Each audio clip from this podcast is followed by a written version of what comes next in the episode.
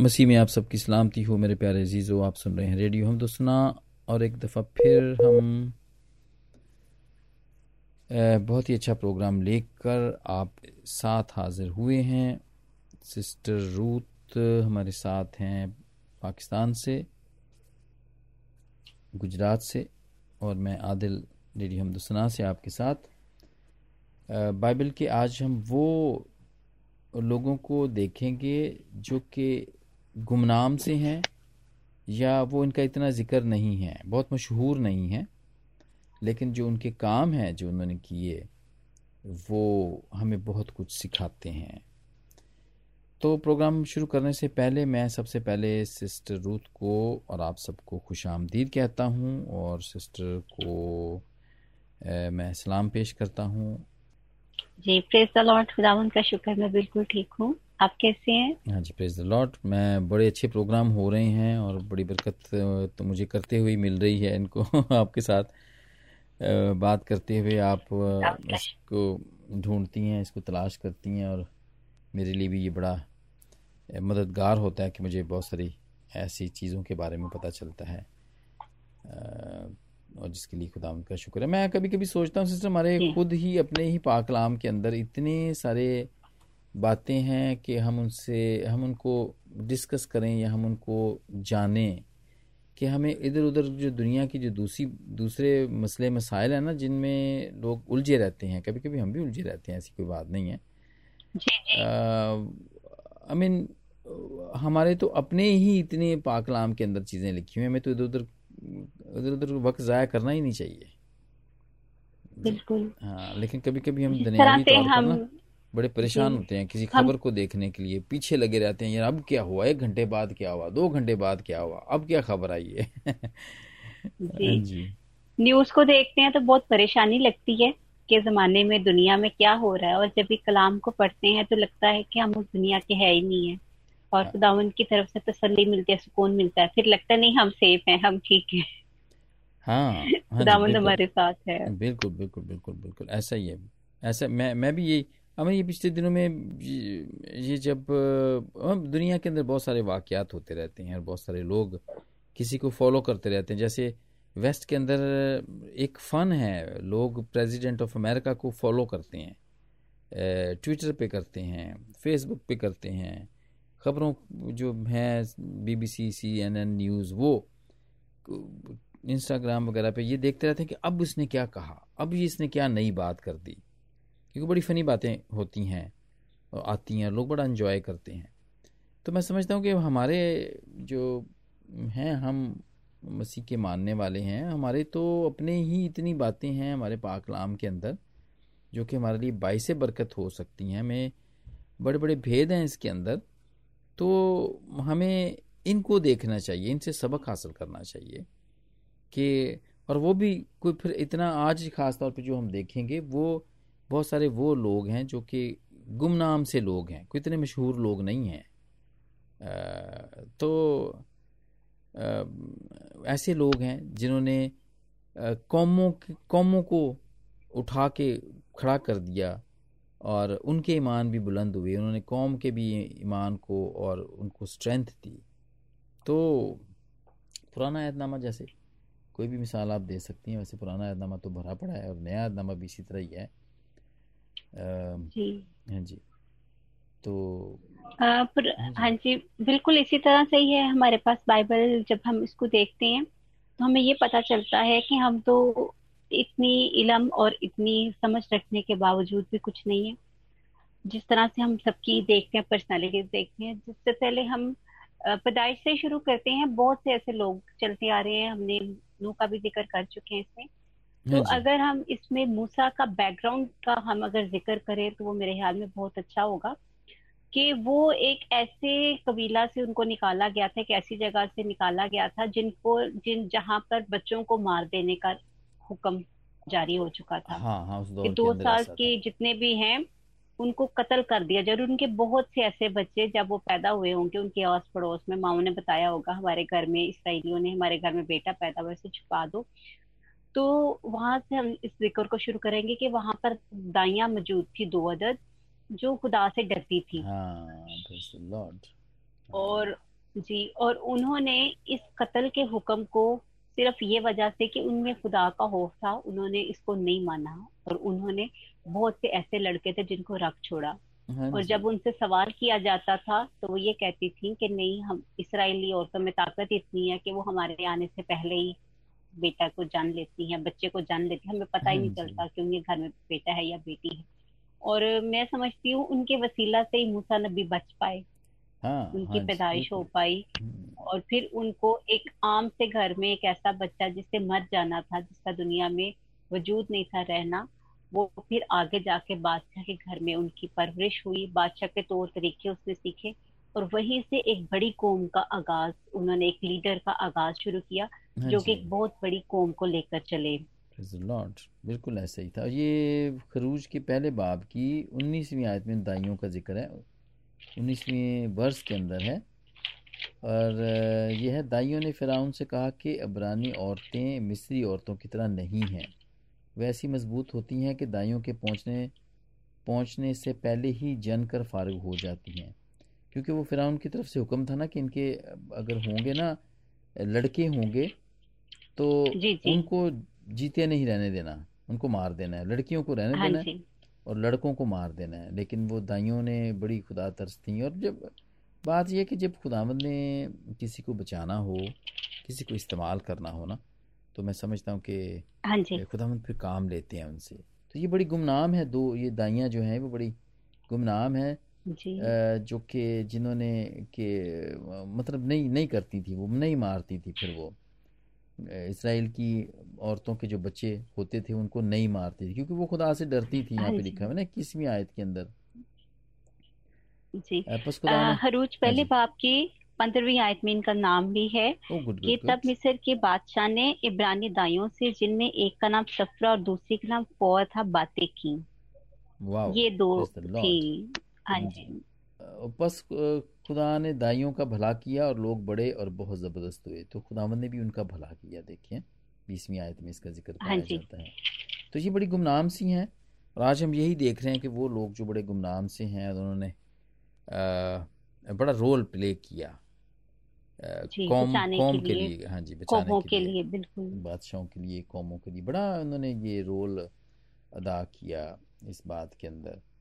तो ये तो खैर तो मर्द खुदा मूसा को तो खुदा ने चुना हुआ था ना उसको तो फिर हाँ इसी तरह बचाया फिर खुदावन ने बचाया लेकिन लेकिन जो लोग बीच में इन्वॉल्व हो जाते हैं ना वो, हाँ वो उनका नाम देखे पाकलाम के अंदर फिर फिर आ जाता है वो लिखा जाता है और वो उस याद की अच्छे मानों में याद किया जाता है। मुझे यहाँ पे एक और भी एक लेडी याद आई है जो कि यरू यरू के दीवार के ऊपर जिसका घर था।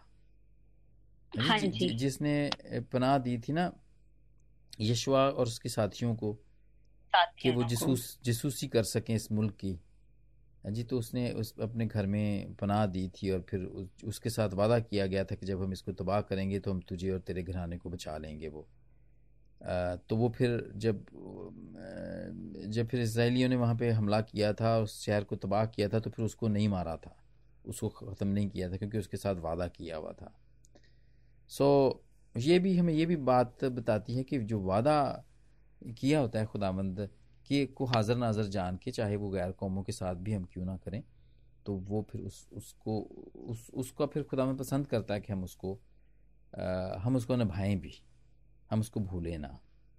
जी? लेकिन वो भी एक ऐसी एक, हाँ एक गुमनाम सी थी एक लेडी थी जिसने ये ये बड़ा अच्छा रोल अदा किया। हाँ जी?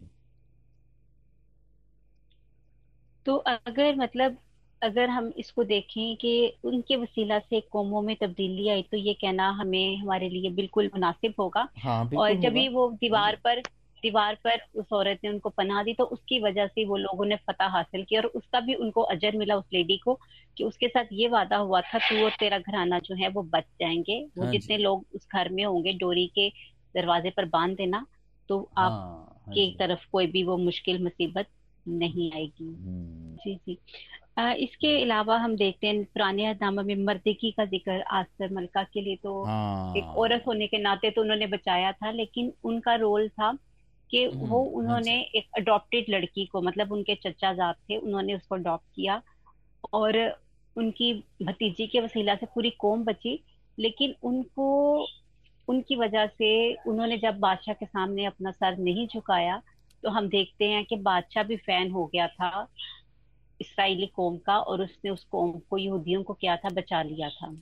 हाँ उस, उसने पूरी कौम को कत्ल होने से बचाया था। ये बड़ा अच्छा वो जो प्लानिंग करने वाले लोग हैं ना मेरे ख्याल शायद हमने उसमें भी इसका ज़िक्र किया था कि इसने मर्द की भी ऐसा ही था उसका रोल मतलब इस किस्म का बहुत ख़ास नहीं था लेकिन बहुत वो आम भी नहीं था क्योंकि वो कौम का नुमाइंदा था उस वक्त कौम इसराइल का लेकिन जो मलका आस्तर के मुकाबले में मलका तो थी महल के अंदर थी ये तो मलका हाँ थी तो इसलिए उसके अगर हम कंपेयर करें तो मर्द की की पोजीशन वैसी नहीं थी लेकिन मर्द की की पोजीशन बड़ी अहम इस वे में फिर हो गई थी कि उसने अपनी कौम को को बचाया था। तो मैं समझता हूँ कि इस वजह से भी मर्द की और ये ही मर्द है। की जो थे ये बाहर के जो हालात थे ये मलिका तक पहुंचाते थे कि बाहर अब इस तरह सिचुएशन चल रही है। मतलब ये बहुत रिस्की काम था। महल के अंदर तो वो सिक्योर थी हाँ लेकिन जी। बाहर से जब उनके सारी दुनिया मुखालिफ है उसी कौम की उनको मारना चाह रहे हैं तो वो किस तरह से महल के अंदर पैगाम पहुँचा रहे हैं और फिर आके से हिकमत अमली चाह रही है। मलका फिर उनके ज़रिए पैगाम भिजवाती है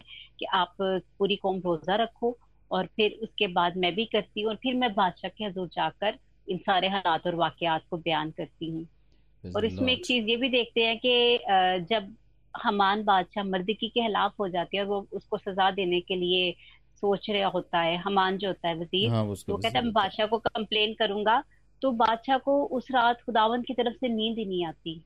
हाँ हाँ हाँ बिल्कुल बिल्कुल तो वो वो हाँ तवारीख की किताबें खलवाते हैं और वहाँ पर उनको पता चलता है कि एक दफ़ा एक मर्द की ने उनकी जान बचाई होती है। तो फिर वो पूछता हाँ, है कि हाँ क्या मैंने इसके हाँ लिए कुछ किया? तो वो कहते हैं को नहीं कुछ नहीं हुआ। हाँ। एक साजिश को नाकाम किया होता है ना मर्दकी ने। सो हाँ इस वजह से उसको याद आ जाता है ये बात। तो ये ये अच्छा रोल है देखें कभी इसीलिए तो कहते हैं कि आला हुकूमतों के ताबे रहो और उनकी फेवर में रहो। वो कि ये वहाँ पर गैर हाँ कौम थे और ये गुलामी के अंदर थे एक तरह से। वहाँ की हुकूमत की बनी इसराइल जो गुलामी में थे लेकिन फिर भी मर्द की वहाँ का वफादार रहा उस हुकूमत का वफादार रहा। और फिर उसी वफादारी ने उसकी और मलका अस्तर की और सब कौम कौम की जान बचाई। क्योंकि बादशाह का दिल नरम हुआ ना फिर। जी जी बादशाह का दिल नरम मतलब मलका की वजह से तो होन हुआ ही जो आगे खुदा का प्लान था। लेकिन जब उनको ये भी पता चला कि ये भी गैर कौम का है तो उनके अंदर और मतलब कमी आई। उनकी जो सख्ती थी उसमें कि मैं इस कौम की ज़रूर मैं इस पर नज़र करूँगा। और फिर उसके बाद जब मलका ने अपना मुद्दा बयान किया हाँ कि हमारी कौम नस्ल कशी हो रही है तो फिर बादशाह के दिल में क्योंकि पहले पोलाइटनेस आ चुकी थी।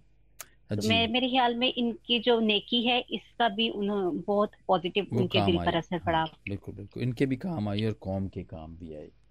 तो ये एक मैं समझता हूँ कि एक और थी ये शख्सियत मर्द की जो कि आम सी थी लेकिन फिर बाद में बहुत ख़ास हो गई सिर्फ़ अपने काम की वजह से। हाँ हाँ जी जी। हाँ जी। और फिर हमारे पास पॉजिटिव पर्सनालिटीज मतलब बहुत से ऐसे लोग हैं जिनका पॉजिटिव असर है बाइबल में लेकर और जिनसे हमें सीखने को मिलता है लेकिन बहुत से नेगेटिव भी हमें जब हम ज़िक्र सुनते बाइबल की तारीख को देखते हैं तो हाँ बहुत से ऐसे नेगेटिव रोल हैं जो हमें खुदावन की तरफ़ बढ़ने पर मजबूर करते हैं या फिर खुदावन की तरफ़ हमें लेकर आते हैं और हमें बताते हैं खुदावन किस कदर हैं। ताजीम के लायक हैं। हाँ हाँ। हमें खुदावंद का डर और खौफ जो है ना वो वो भी दिलाते हैं। तो कौन कौन है वो? कोई है आप? जी अ, मे, हाँ जी बनी कोरा का ज़िक्र आ रहा है मेरे जहन में। हाँ गिनती में है इनका। सोलह बाब की इसमें बत्तीस आयत में है। ओ यस हाँ जी। हाँ जी ये तो नेगेटिव है ये तो वो ये कौम थी। हाँ जी। जी जी ये कौम जब खुदा ने इनको बचा लिया सबको और खुदावन ने बनी इसराइल को अपने लिए इस्तेमाल करना चाह रहे थे। खुदा ने उनसे चूँकि वादा किया था लेकिन आ, ये एक फैमिली ऐसी थी जो कि इस चीज़ को कंसीडर नहीं कर रही थी कि खुदावन जो है वो मूसा के साथ उनका स्पेशल बिहेवियर है हमारे साथ क्यों नहीं और वो इसलिए उनके खिलाफ बोलते भी हैं। वो सीधा सीधा कहते हैं कि हम भी पाक हैं मूसा आपकी तरह तो फिर खुदावंद आप ही से क्यों बात करते हैं? तो फिर मूसा हाँ, नबी उनको खुद हाँ से जवाब नहीं हाँ देते। जी। वो नहीं कहते हैं कि हम खुदावन के पास जाते हैं उनको टाइम देते हैं कि खुदावन कल आपसे क्या है बात करेंगे। हाँ जी बड़े बड़ा ज़बरदस्त बयान है ये बहुत ज़बरदस्त। और ये खास तौर पे ना हम इस पूरे चैप्टर की जी हाँ, पूरे ये सिक्सटीन चैप्टर है गिनती सोलवा बाप है। अगर इसको पूरे को करे तो ये पूरा वाक्य हमारे पास आता है कि किस तरह से वो लोग जो है वो उसके खिलाफ जाते हैं। हाँ, और हाँ फिर खुदा को जवाब नहीं देते। और फिर उनके लिए जब खुदावन की तरफ़ से सजा का हुक्म आता है तो वो हमारे पास है इकतीस आयत पे है कि उसने ये बातें खत्म ही की थी कि ज़मीन उनके पाँव तले फट गई और ज़मीन ने अपना मुँह खोल दिया और उसने उनको और उनके घर बार और कोरा के हाथ के सब आदमियों को और उनके सब मालस बाप को निकल गई। निकल गई हाँ जी।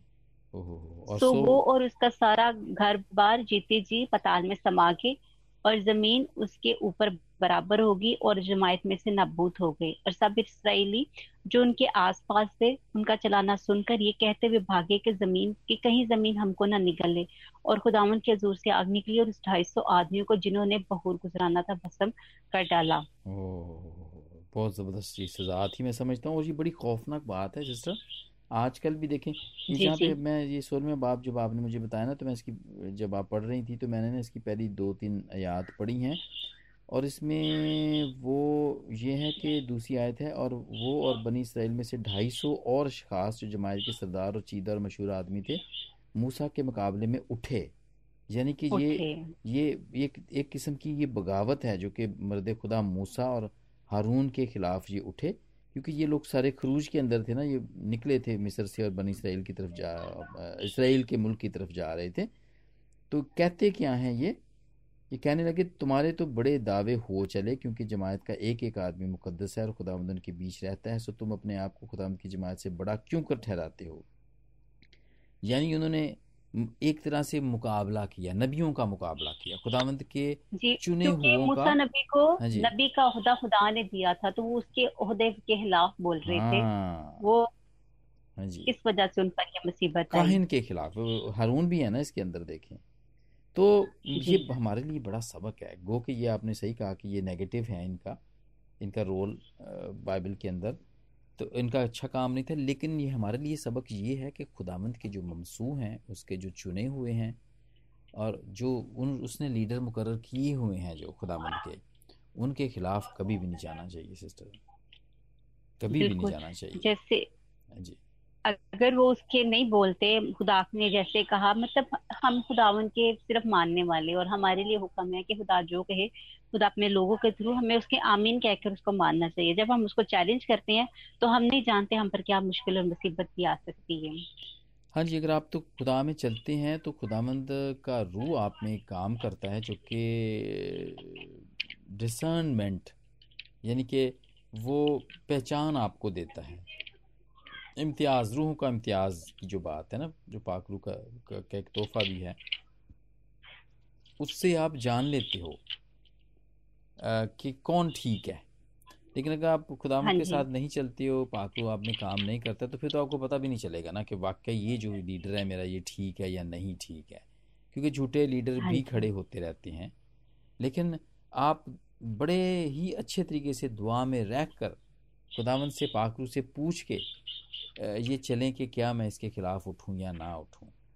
लेकिन जो भी खुदाबंद ने खड़ा किया हुआ है किसी ने कोई काम कर रहा है बड़े सालों से कर रहा है और उसके पीछे लोग नमाज़ पढ़ रहे हैं दुआ कर रहे हैं कभी भी उसके खिलाफ ना उठे। सिस्टर आजकल ये ये बहुत फ़ैशन है। ये बहुत फ़ैशन है कि लोग खुदावंद के बंदों के खिलाफ मनसूओं के खिलाफ वो उठते हैं। और खड़े हो जाते हैं उनके खिलाफ। ये इज़ वेरी डेंजरस बात। ये देखें यहाँ पर ये कैसी ज़बरदस्त सज़ा इनको मिली है। जब मर्द खुदा मूसा ने ये कहा ना कि ठीक है कल खुदा मत दिखा देगा। इसमें चौथी आयत में है मूसा ने यह सुनकर मुँह के बल गिरा और फिर उसने कोरे और उसके कुल फरीक से कहा कि कल सुबह खुदा मत दिखा देगा कि कौन उसका है और कौन मुकद्दस है और उसी को अपने नज़दीक आने देगा क्योंकि जिसे वो खुद चुनेगा उसे वो अपनी कुर्बत भी देगा। तो ये बड़ा ज़बरदस्त बयान है यहाँ पे। सो खौफ करना चाहिए। मैं समझता हूँ कि इन पर्सनैलिटीज़ को जो आपने बताई हैं ये कोरा दातन और अब्राम की बगावत जो है इससे हमें खौफ और खाना चाहिए और डरना चाहिए कि खुदावंद के ममसूओं के ख़िलाफ़ नहीं जाना चाहिए हमें बिल्कुल भी। ठीक है अगर आपका नहीं दिल करता आप नहीं उनके पीछे नमाज़ पढ़ना चाहते हैं या मिल के नहीं करना चाहते हैं तो छोड़ दें ना करें लेकिन कम से कम उनके खिलाफ ना उठें। खिलाफ नहीं बात और ये बड़े बड़े दुनिया के अंदर बड़े वाक़ात हैं ऐसे कि खुदावंद को ये बात अभी भी ऐसा होता है कि जो लोग खुदावंद के ममसूओं के ख़िलाफ़ जाते हैं खुदावंद उस बात को पसंद नहीं करते हैं। So be careful be careful मैं सबको अपने सुनने वालों को कहूँगा कि बी केयरफुल कभी भी ऐसा ना करें। तो दिस इज़ ग्रेट ये बड़ी अच्छी शख्सियत थी हमें हमारे सीखने के लिए। जी। इसके अलावा अगर हम ज़िक्र देखना चाहिए दैनियल का कि वो जो थे उनकी अगर पर्सनालिटी की बात करें तो वो कोई आ, उनको खुदावन ने हिकमत और दानिशमंदी बहुत ज़्यादा बख्शी थी। हाँ जी।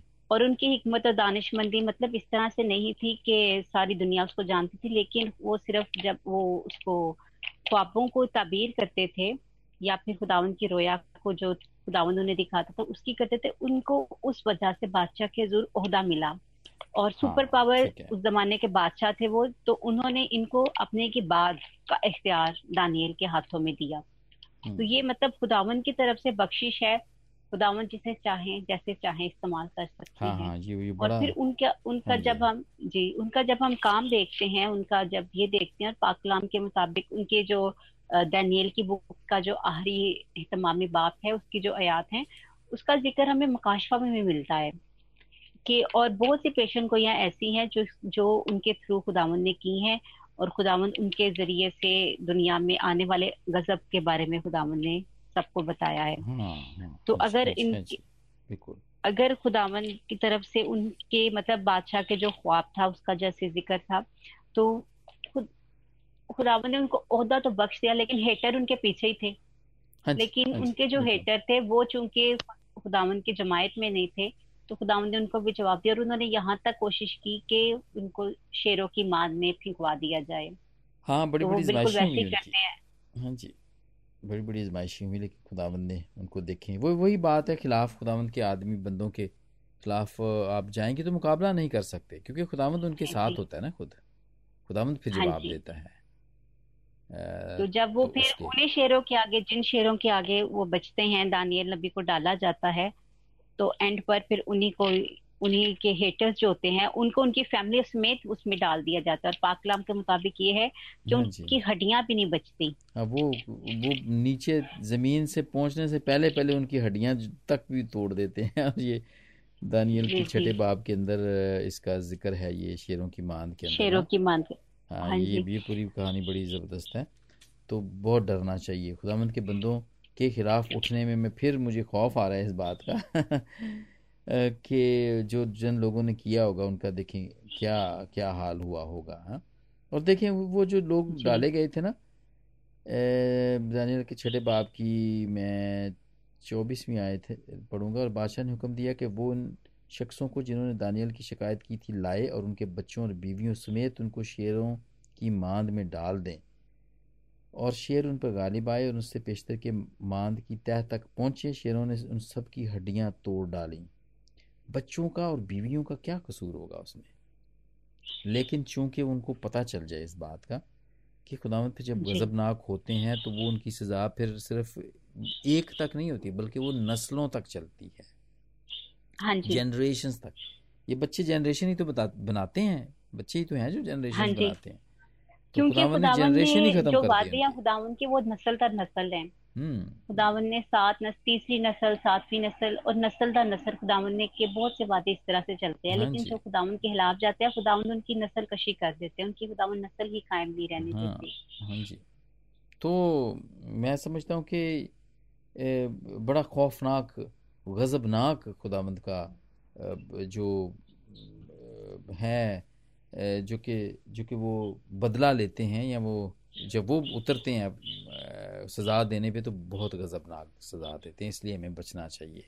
खुदावंत के बंदों के सामने ना उठना चाहिए ना बगावत करनी चाहिए ना ही उनके खिलाफ कोई बात करना चाहिए। तो दिस इज़ ग्रेट ये भी एक अच्छा था कैरेक्टर था जिनसे हम सीखते हैं। और फिर एक बहुत दलेरी का किरदार आता है एक छोटी सी बच्ची के बारे में। हाँ जी। आ, जिसका हम नुमान कोड़ी का अगर हम वाक्य सुनते हैं नुमान कोड़ी अपने जमाने के बहुत बड़े जंगजू थे बहुत बड़े फाते थे हाँ। और उनके आगे कोई टिकता नहीं था लेकिन वो खुदा की कौम में से नहीं थे। हाँ वो सीरियन सीरियन कमांडर थे वो हाँ जी। जी। तो खुदावन की तरफ़ से उनके ऊपर एक बीमारी थी कोर था उन पर जी। जो बड़ी कोशिश के बावजूद वो उससे नहीं गया लेकिन उसके बावजूद मंदी थी उसके हाथ में ये वजह से उसका नाम है। हालाँकि पहले जमाने में कोर के लोगों को तो बहुत पीछे बहुत दूर कर दिया जाता उनके तो पास भी नहीं रहा जाता। लेकिन उस बंदे के पास में मंदी थी हाँ, और फिर भी उसकी जो बीमारी थी हाँ उसकी बीमारी जो थी वो जब वो दुनिया पर इस तरह आया नहीं थी। तो उन वो जब एक जगह पर पता करने जाते हैं और वहाँ से एक इसराइली बच्ची सात साल की वो बच्ची होती है हाँ, जिसने जो वो उसको देखती है और वो क्या कहती है वो कहती है कि अगर ये हमारे मुल्क में हमारे मर्द खुदा उनके दिशा थे कहती है अगर वहाँ पर ये जाए ना तो ये अपने कोर से शिफा पा सकते तो उस बच्ची की जो मुनादी थी उस बच्ची की जो दलेरी थी उसका ज़िक्र हम ज़रूर इसमें देखेंगे कि हम्म, वो कोई हाँ समझदार नहीं थी सात साल की बच्ची थी और आजकल के सात साल के बच्चों को तो हम देखते हैं किंडर गार्डन में उनको हाँ बिठाया जाता है और उनकी प्रैक्टिस करवाई जाती है कि वो चीज़ों को समझ सकें। और बहुत सी ऐसी हैं कि उनको सिर्फ़ पेंसिल होल्डिंग की तालीम दी जाती है। यानी कि उसका आज के दौर में तो सात साल का बच्चा जो है उसका रोल नहीं इस तरह से बन सकता जैसे उस बच्ची ने किरदार अदा किया था। हाँ जी ये दूसरे तो, सलातीन के पाँचवें बाब में ये कहानी है। और ये है और शाह राम के लश्कर का सरदार नोमान अपने आका के नज़दीक मोजज़ और मुकर्रम शख्स था। क्योंकि खुदावन ने उसके वसीले से इराम को फतह बख्शी थी और वह ज़बरदस्त सूरमा भी था लेकिन कोड़ी था। और आरामी दिल बाँध कर निकले थे कि इसराइल के मुल्क में से एक छोटी लड़की को सीर करके ले आए थे। वो नुमान की बीवी की खिदमत करती थी। उसने अपनी बीबी से कहा कि काश मेरा आका इस नबी के हाँ होता जो सामरिया में है तो वो इसके कोड से शिफा दे दे देता। सो किसी ने जाकर ये बात अपने मालिक से कही और वो छोकरी जो इसराइल के मुल्क की है ऐसा ऐसा कहती है। सो राम के बादशाह ने कहा कि तू जा और मैं शाही इसराइल को ख़त भेजूँगा।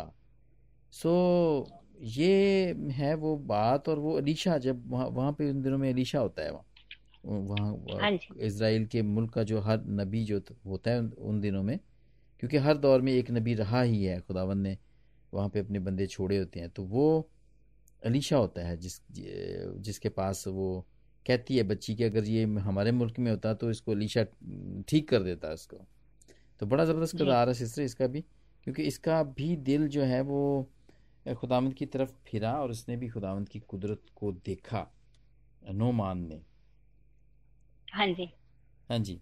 सो so, हाँ लेकिन इसने क्या क्या? अच्छा एक, एक बड़ी ज़बरदस्त बात है क्योंकि मैं यहाँ पर देखता हूँ कि इसका दिल किस तरह चेंज हुआ। नुमा दूसरे सलातिन के पाँचवें बाप की ग्यारहवीं आयत इसका आखिरी हिस्सा है उसने उससे बहुत इसरार किया कि ले ले पर उसने इनकार किया। हाँ सत्रहवीं आयत से, तब नौमान ने कहा कि अच्छा तो मैं तेरी मिन्नत करता हूँ कि तेरे खादम को दो खचरों का बोझ मिट्टी दी जाए, क्योंकि तेरा गुलाम अब से आगे को खुदावंद के सिवा किसी गैर मबूद के हजूर, ना तो सोखने कुर्बानी ना जबीहा चढ़ाएगा। पर पर इतनी बात मैं खुदावंद तेरे को तेरे खादम को मुआफ़ करे कि जब मेरा आका प्रस्तश करने को कोहे रमून के मंदिर में जाए और वो मेरे हाथ पर तकिया करे तो मैं रमून के मंदिर में सरनगू हूँ। तो जब मैं रमून के मंदिर में सरनगु हूँ तो खुदामंद इसी तो इस बात में तेरे खादम को मुआफ़ करे। हाँ वो मिट्टी कहता है कि मुझे मिट्टी दे दो यहाँ की ताकि हाँ मैं मैं जब वहाँ पे जाके मंदिर के अंदर मैं करूँ ना सजदा करूँ तो वो मिट्टी पे मैं करूँ और ये इसराइल की मिट्टी हो और मैं इस वे में मैं खुदावंद का जो है ना वो गुनागार ना मैं हूँ कि मैं मंदिर में सजदा कर रहा हूँ। तो आई मीन उसने यहाँ पे वो उसका दिल कायल और मायल हुआ है बदली हुआ है और उसने कहा है कि मैं सिर्फ़ तेरे ही खुदा को सिर्फ़ सजदा करूँगा और किसी और को नहीं मानूँगा और सोखनी कुर्बानी भी मैं किसी के आगे नहीं चढ़ाऊँगा। तो ये छोटी बच्ची के ज़रिए से आ, इतना बड़ा काम हुआ उसकी ज़िंदगी के अंदर। जी। ग्रेट बहुत ज़बरदस्त। ये, ये भी बड़ा अच्छा किरदार है सिस्टर जी।